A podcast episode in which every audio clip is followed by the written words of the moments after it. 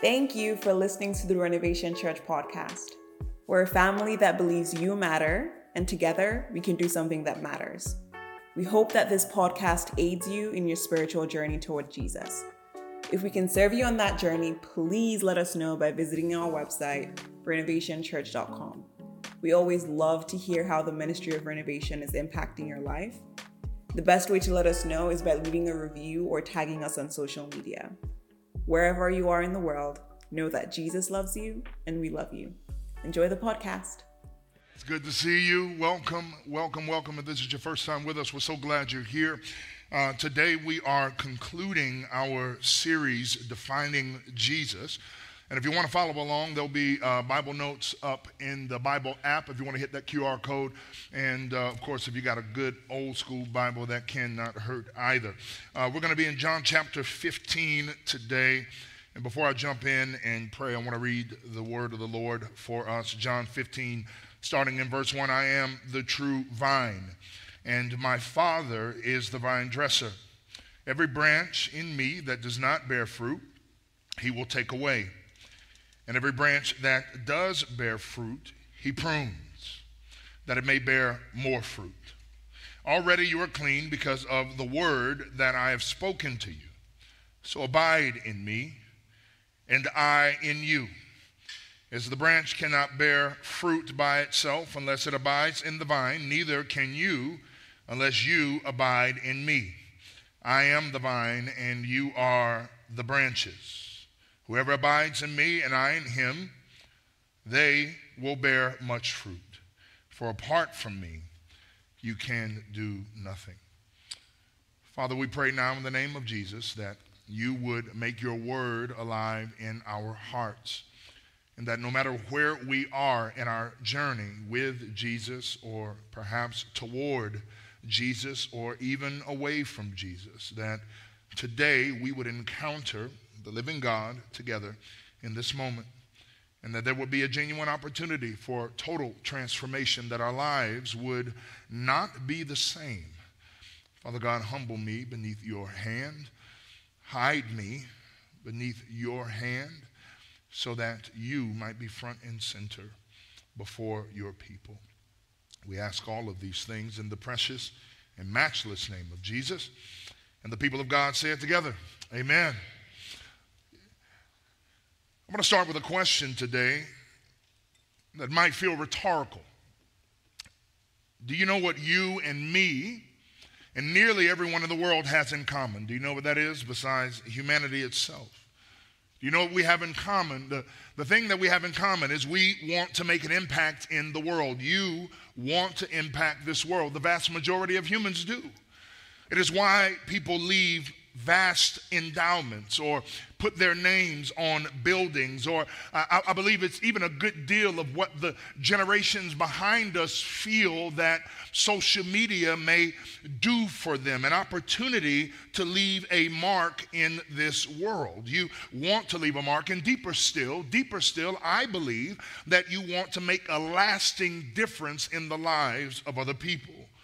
In fact, so profound is this truth that a mountain of research has connected making a difference in the lives of others to everything from happiness to a sense of fulfillment to even our lifespan. There's even evidence that suggests that when you add value to other people's lives, that it promotes physiological changes in your brain. Those who invest in making a difference in the lives of others are also better able to handle life's up and downs and the variables that we face on a daily basis. And lastly, one study compared retirees older than the age of 65. I think we have like three people in this church that fits this category who, amen, shout out to y'all. Thank y'all for tolerating us. Um, one study compared older retirees older than 65 who volunteered with those who did not. Listen to this. Volunteers scored significantly higher in life satisfaction, in the will to live. They had fewer symptoms of depression, anxiety, and somatization. Somatization being those physiological and emotional and mental things starting to show up in the function of their body. And because there was no difference in this study, there was no difference in demographics or background variables between these two groups.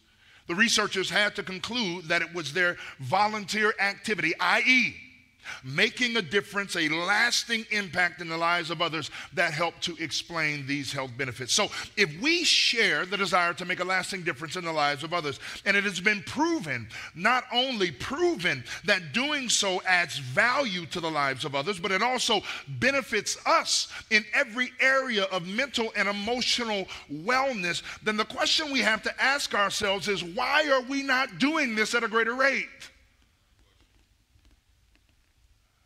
Why are we not more active in investing our lives into the well being of other people? Why are people more often selfish and self focused rather than selfless and others focused? Why is it so danged hard to move people toward others in service? Well, simply put, we have a problem. Though we have an innate desire to add value to others, making a difference in the lives of other people is challenging, isn't it? It's difficult. Challenging because we live in an overbusy, extraordinarily hurried society that will not slow down long enough for us to make a lasting impression on anybody else. Challenging because perhaps we have not done the work to discover the unique gifts and talents that God has placed inside of us that we are meant to use to impact the lives of others. Growth track, anybody? Challenging I believe most of all because we are living, listen, we are living and doing life in our own strength. And in fact, I believe that that is the greatest challenge. That we are living and doing life in our own strength. And so we burn out before we're ever afforded the opportunity to burn bright. And how does that leave us feeling? Apathetic, on our best days, listen, apathetic on our best days, annoyed at even the idea of doing something for somebody else on our worst. Or maybe that's just me.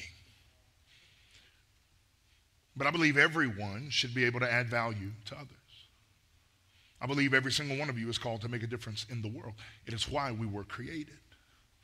And I get it, man, I get it. I understand the disconnect between that innate desire but often feeling like you don't know where to start or how to navigate the challenges or, or how to find the time and the energy to give any more than I'm already giving. Raising children takes a vast amount, right? Any mothers of toddlers in here praying for strength for the day? I get it. And if I can be honest today, can I be honest today? Can I be honest in this place? I don't know. All right. There have been more times in my life than I can count that I've been doing this in my own strength. Shamefully so. But if I don't say it out loud, you'll never be honest with yourself. Shamefully so. And because I was working in my own strength, I couldn't get done what God had for me to do, and I burned myself out trying. In fact, in the fall of 2015, fall of 2015, if you don't know, it's approximately 18 years ago uh, because of the decade that was COVID. Um, in the fall of 2015, I hit a wall. I was tired. I was depressed. There was a bunch of Sundays, honestly, and Brianna could tell you this, that I didn't know how I was going to show up and do what I was supposed to do. And the feeling went through the fall well into the winter, and and I told one of my mentors that I just didn't have the gas to keep going. In fact, I said, maybe I'm just not built for this. Maybe I'm not built for this thing. And one day he called me and he asked me a simple but ultimately profound question, right along the lines of what I've already shared with you. He said, I hear everything that you're saying. Whose strength are you working? Now, of course, my response was, You just wake up and choose violence. I could have used a gentle word. I'm in a fragile state. Whose strength are you working in? I replied after a breath, you know, those replies that you give when you know what it is, but you don't feel like dealing with it at the time. I'm glad we're an honest house. I replied after one breath, What do you mean? He said again, whose strength are you serving in? It took a third ask for me to finally confess mine. Mine. I have just been doing and going and working without at all tapping into the source of my strength. I've been thinking about that song. You are the source of my strength. You got to sing it like that. Now, if you can't do that run, you just listen to somebody else do it. You are the strength of my life. I lift my hand. Yeah.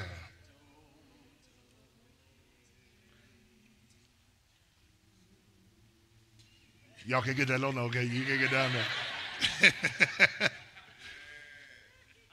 Listen, I said, I haven't been tapping into the source of my strength. Then he said this to me. He said to me what I want to say to you today. He said, Hey, son, stay connected to the vine. Stay connected to the vine. In fact, I dare you to turn to two or three people and say, Stay connected Stay connected, stay connected, stay connected to the vine. You see, if, uh, if, if, if you stay connected to the vine, you can do anything.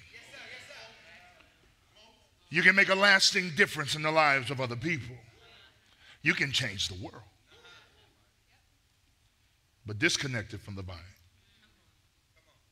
you can do nothing of lasting value. And that brings us to our text today. After promising his brothers that he would return for them, if you weren't with us last week, Jesus told them, I'm leaving. I don't want to go back into it. We had a good time, didn't we? I'm leaving. I'm leaving, but I'll be back. I'm going away to prepare your suite, but I'll be back.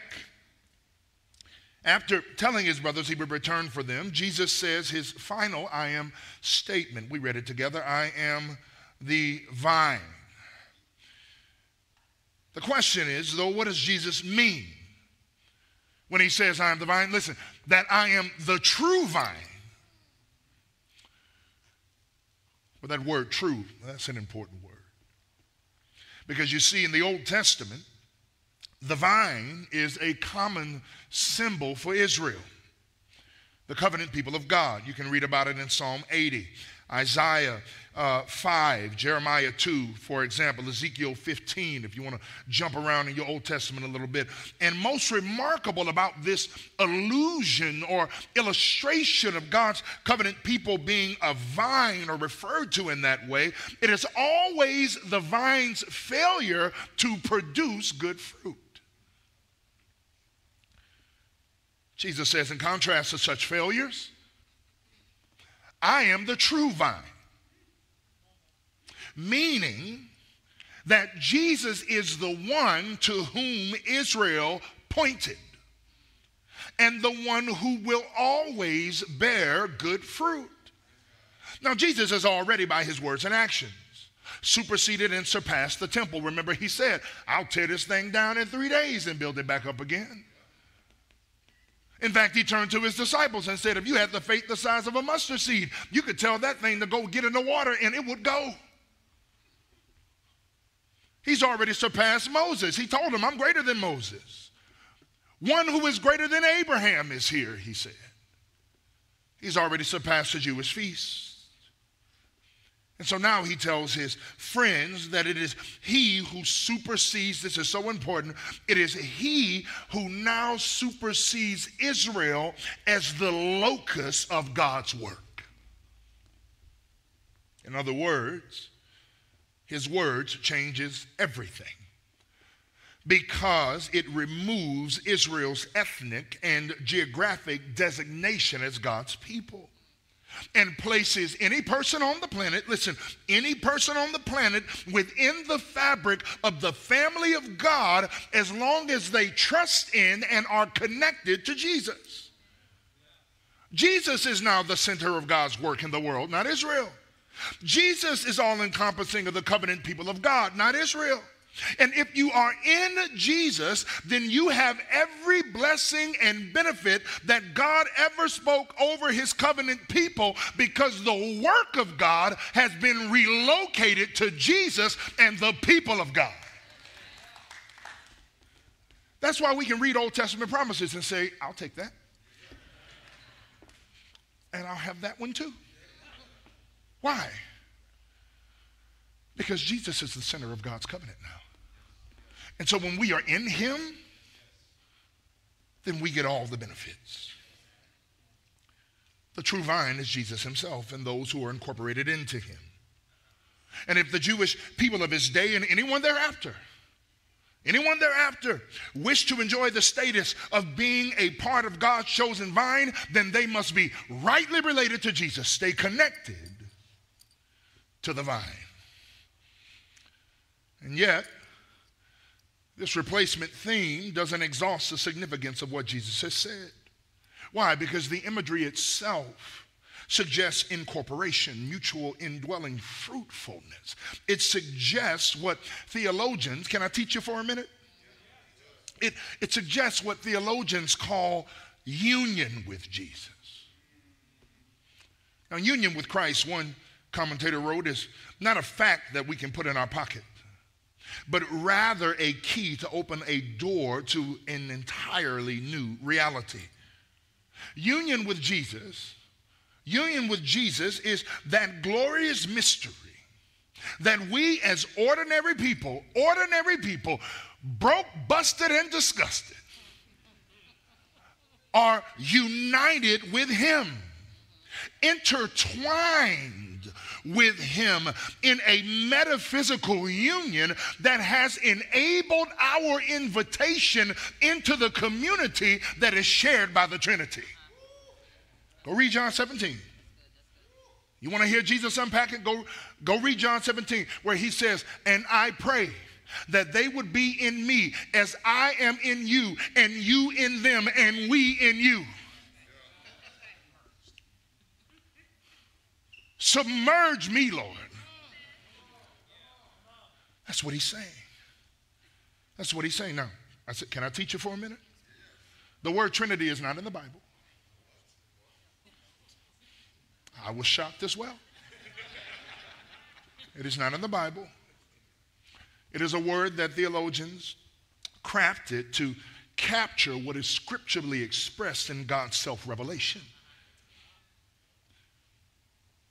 That he shares perfect community within himself.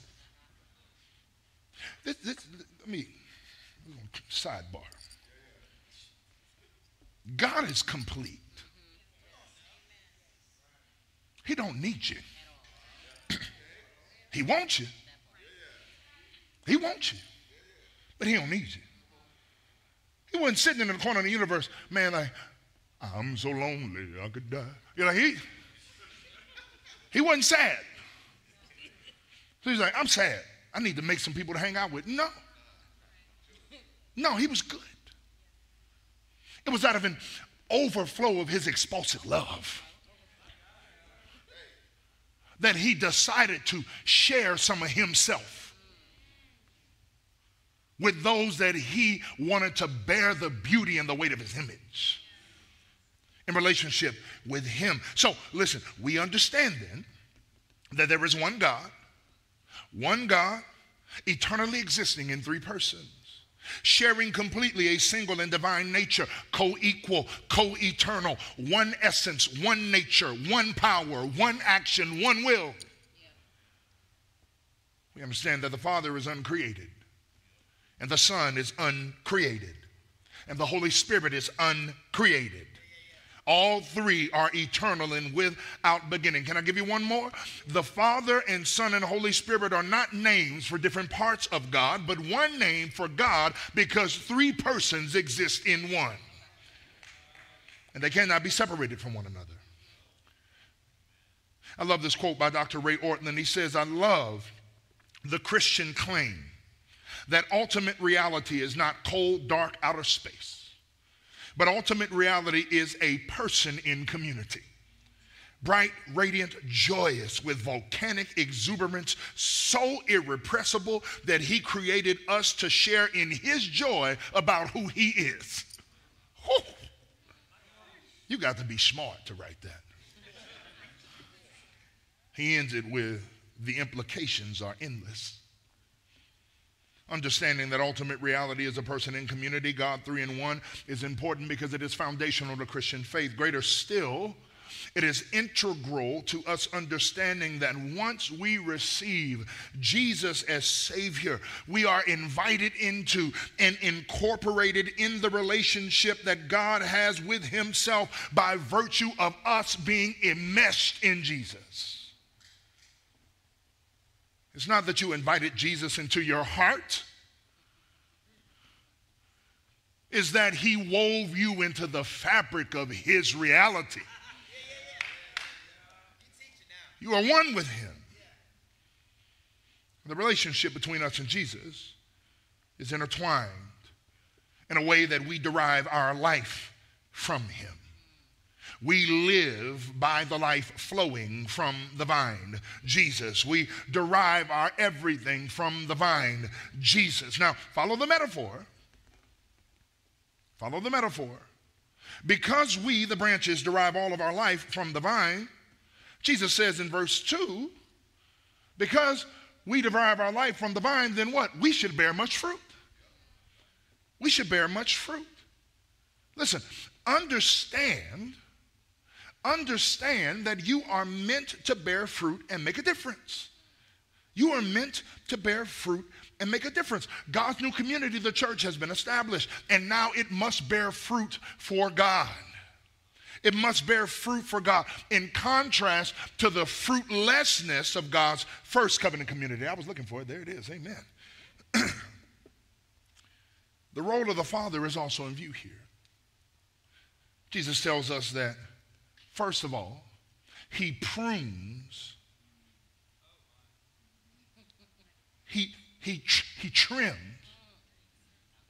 he paints his back every branch that does bear fruit. Mm.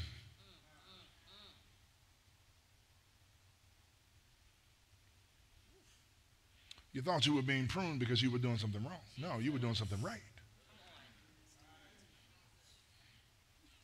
You were doing something right. You thought you were being pruned because God was mad. No, you're being pruned because He sees your potential.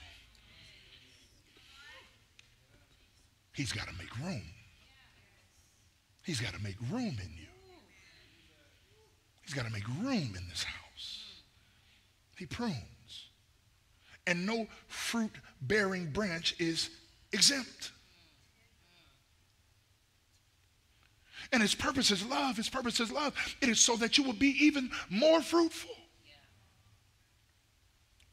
But the procedure may be painful.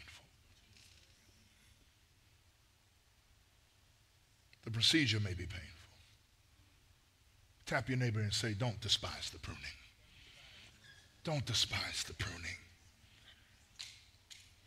No, pruning is not fun. Pruning is not fun. Pruning is not easy. Pruning is often painful. Watch this. Pruning often looks like loss.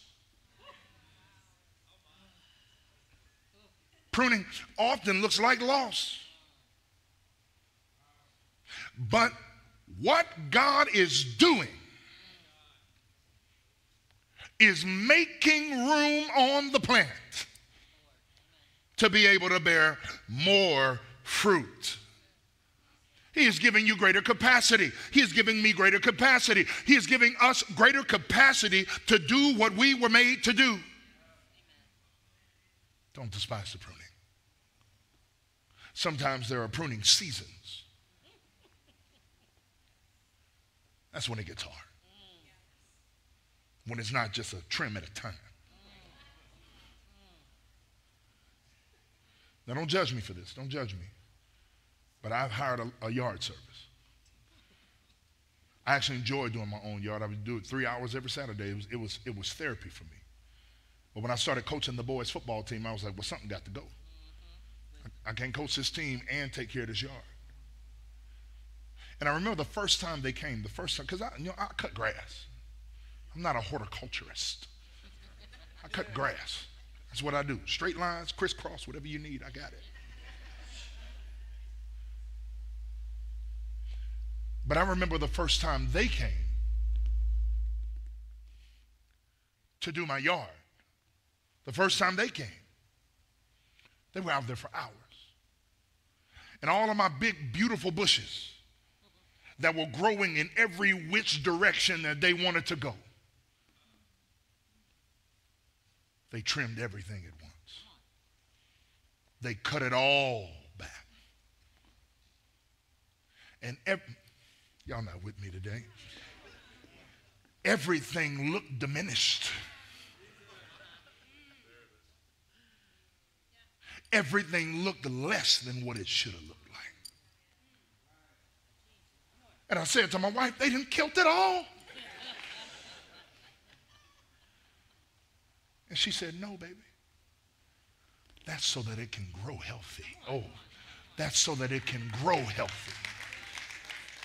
You see, if we just let it grow wild, then eventually it'll consume it. It'll consume itself.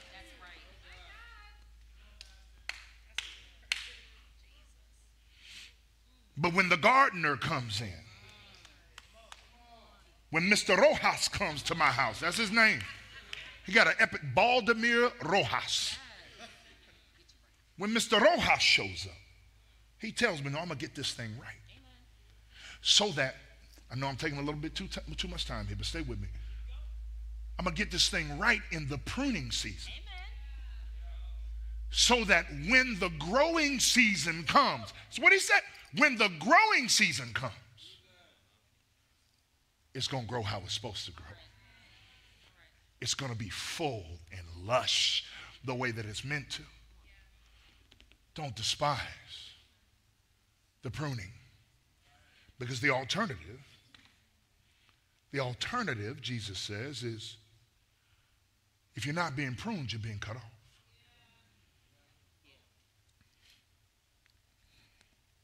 You're being cut off. Because dead wood doesn't bear fruit. And so the purpose of Jesus' words here is to insist that there are no true practicers of the way of Jesus who have no visible fruit in their lives or who have not gone through seasons of pruning. Fruitfulness is an infallible mark of true faith. Again, the alternative is dead wood. They have no life in them. That's what Jesus says. They've never borne fruit, or else they would have been pruned and not cut off. If we need an example of dead branches that were attached to Jesus, we have to look no further than Judas Iscariot.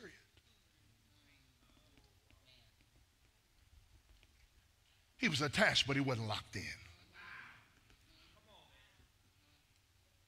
He was attached, but he wasn't intertwined. I don't really have time to teach you, but someone just put an idea in your head.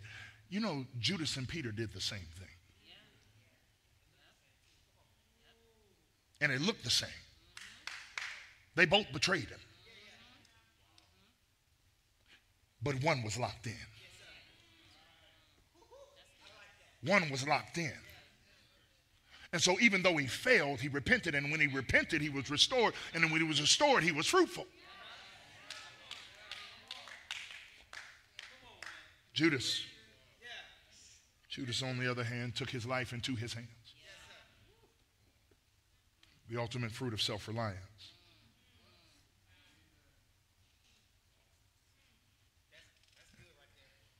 And so, the question we have to ask ourselves today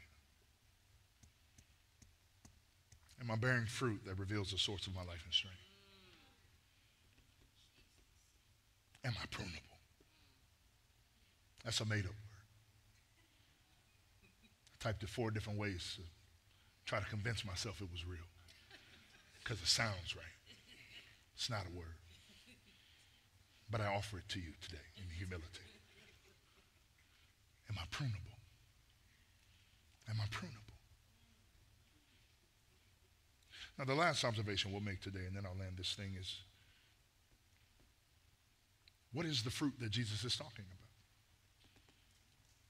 If you've read this passage, I'm, I'm, I'm sure you've thought that before. What is the fruit? What is the much fruit?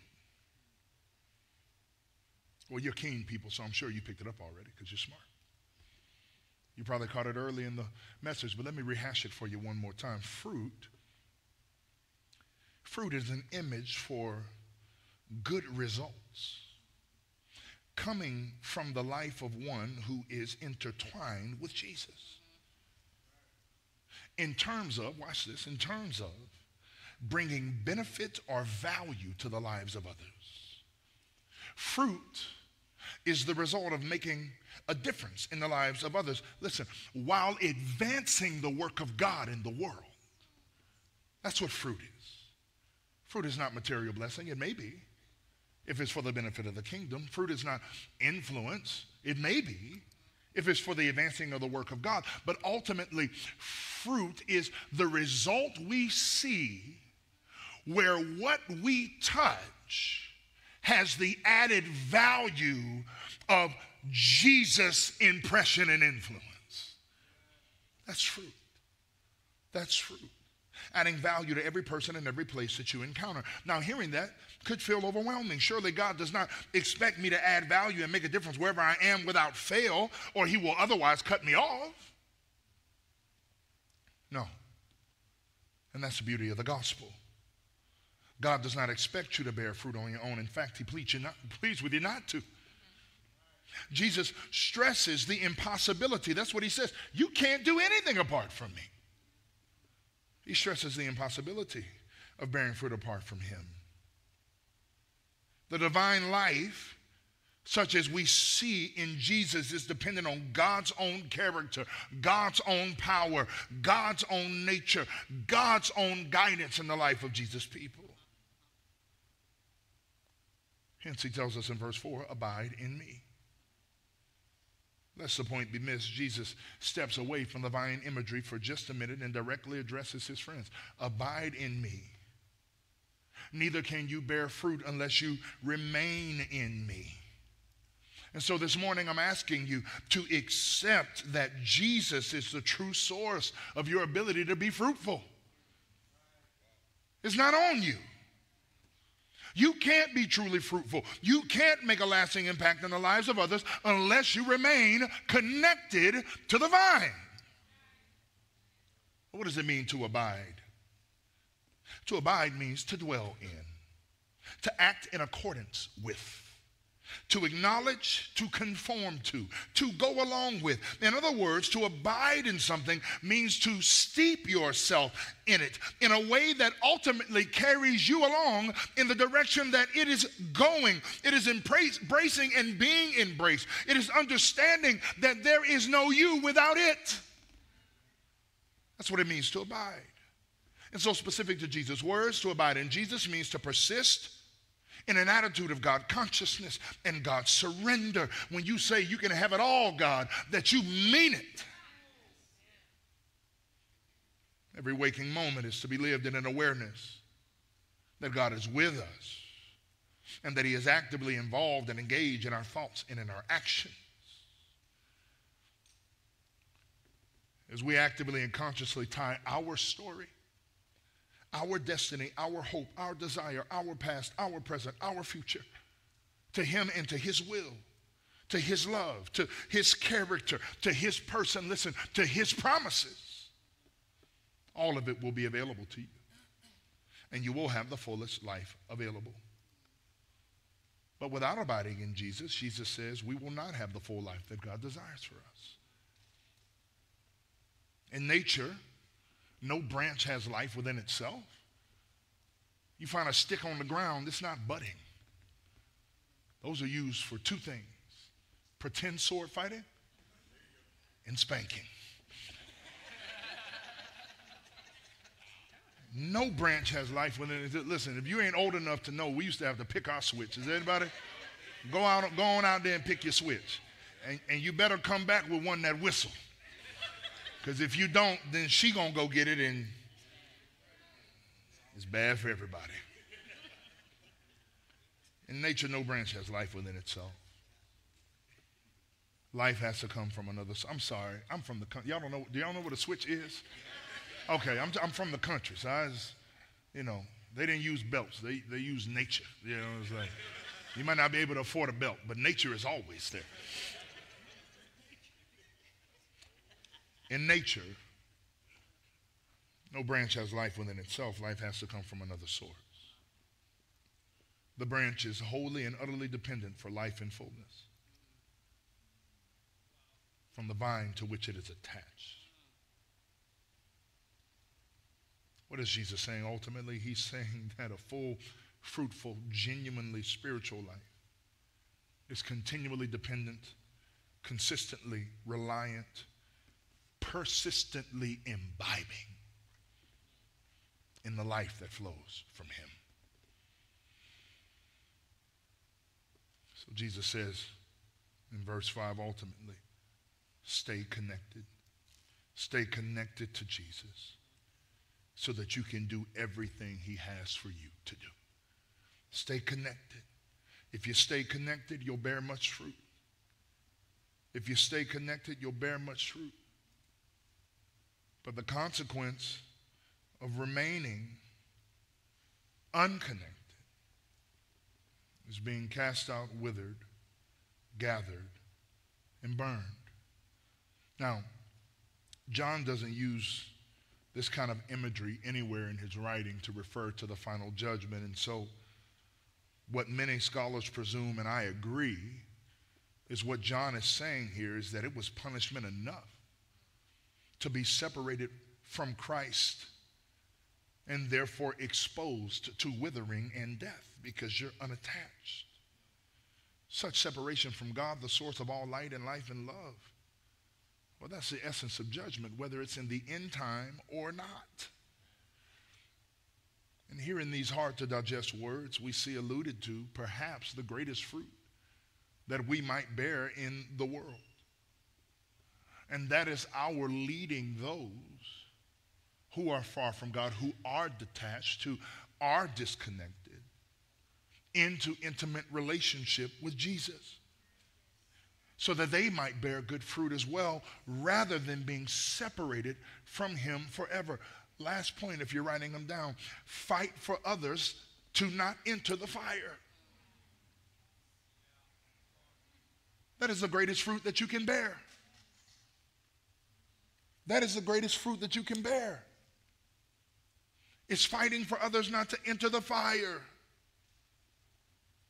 That is the greatest difference you will ever make in the world. And I'm not saying that the other things don't matter. Serve day mattered. What we did at Wheeler matters. What you do at your vocation matters. How you treat your job matters. How you serving kids matters. What, whatever you do to bear the result of good fruit matters. But nothing is greater than finding branches on the ground and by a power that only can come from God, helping them get connected to the vine.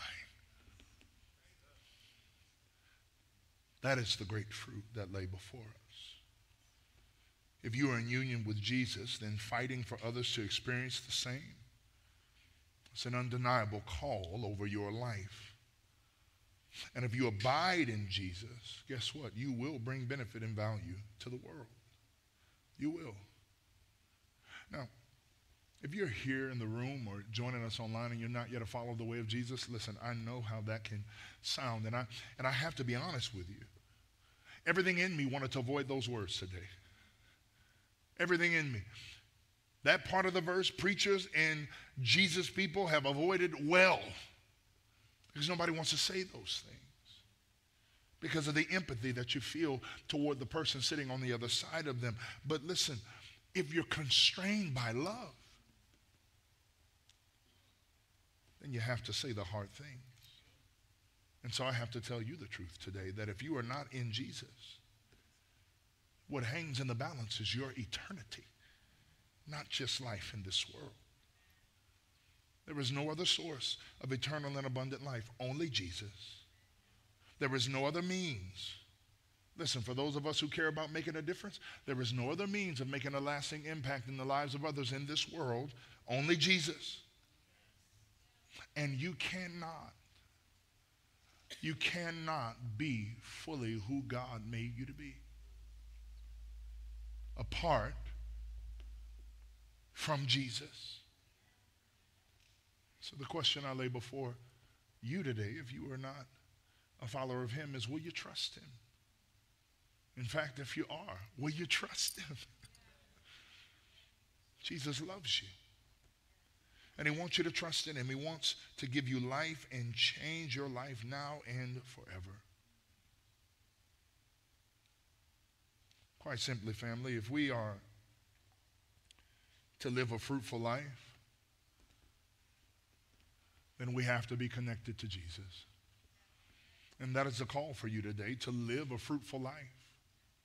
And maybe you don't know where to get started. Guess what? Growth Track Step One is today. But the call is to live a fruitful life.